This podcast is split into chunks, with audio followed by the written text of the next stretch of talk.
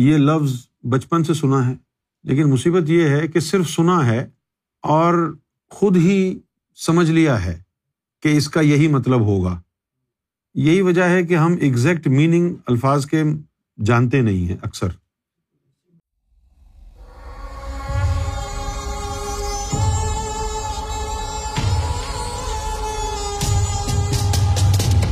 سلطان کا جو مطلب ہے وہ ہے اتھارٹی اچھا ہم لوگوں نے یہ لفظ بچپن سے سنا ہے، لیکن مصیبت یہ ہے کہ صرف سنا ہے اور خود ہی سمجھ لیا ہے کہ اس کا یہی مطلب ہوگا۔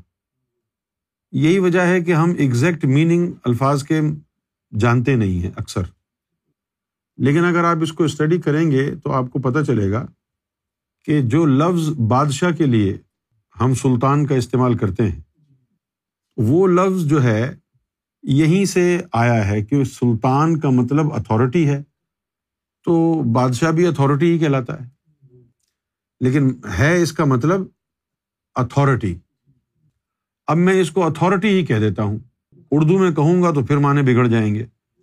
اردو میں جو لفظ ہم استعمال کرتے ہیں نا اتھارٹی کے لیے، وہ عربی زبان کا لفظ ہے، لیکن معنی اس کا کچھ اور ہے۔ اس کا معنی جو ہے اتھارٹی کے لیے ہم اردو میں لفظ استعمال کرتے ہیں اختیار۔ لیکن عربی زبان میں اختیار کا مطلب یہ نہیں ہے اتھارٹی نہیں ہے۔ عربی زبان میں اختیار کا مطلب ہے چوز کرنا۔ لہذا انگریزی کا اتھارٹی ہی سمجھ لیں۔ تو یہ اتھارٹی کس کے پاس ہوتی ہے؟ ظاہر ہے کہ اللہ تعالیٰ نے جب یہ بات فرمائی ہے تاکید کے ساتھ کہ بھائی انسان اور جن ان حدود کو پار نہیں کر سکتے۔ لیکن وہ پار کر سکتا ہے جس کے پاس اتھارٹی ہو۔ تو اتھارٹی عام انسان کے پاس تو نہیں ہے۔ تو اتھارٹی جو ہے وہ فقراء، صالحین، اولیاء اظام ہیں۔ جن کے پاس اتھارٹی ہے۔ یہی وجہ ہے کہ جب روحانیت میں آپ کا کوئی جسہ نکلتا ہے، تو یہاں لطیفہ قلب کا جسہ نکلا۔ تو عالم ناسوت میں بیٹھے ہوئے نا اس وقت تو آپ۔ تو پھر وہ عالم ملکوت اس کی جگہ ہے، قلب کی۔ وہ نکلا اور وہاں پہنچ گیا۔ اس کا مطلب ہے جس نے نکالا اور جس نے پہنچایا، اس کے پاس اتھارٹی ہے۔ تو یہ جو اتھارٹی ہے، یہ کس کو ملتی ہے؟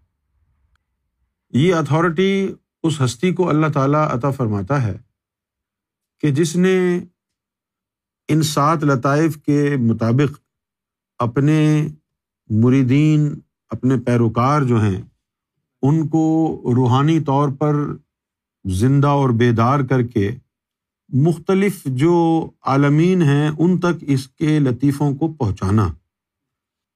چونکہ اس اس نے یہ تمام مقامات طے کرانے ہیں۔ تو اس کے پاس اتھارٹی ہونا ضروری ہے۔ لہٰذا اللہ تعالیٰ اس کو یہ اتھارٹی دیتا ہے۔ جب وہ رشد اور ہدایت کا عزم دیتا ہے تو وہ پورا پیکج ہے۔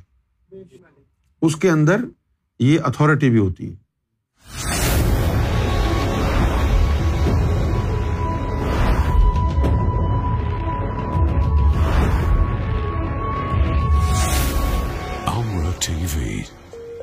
Place means God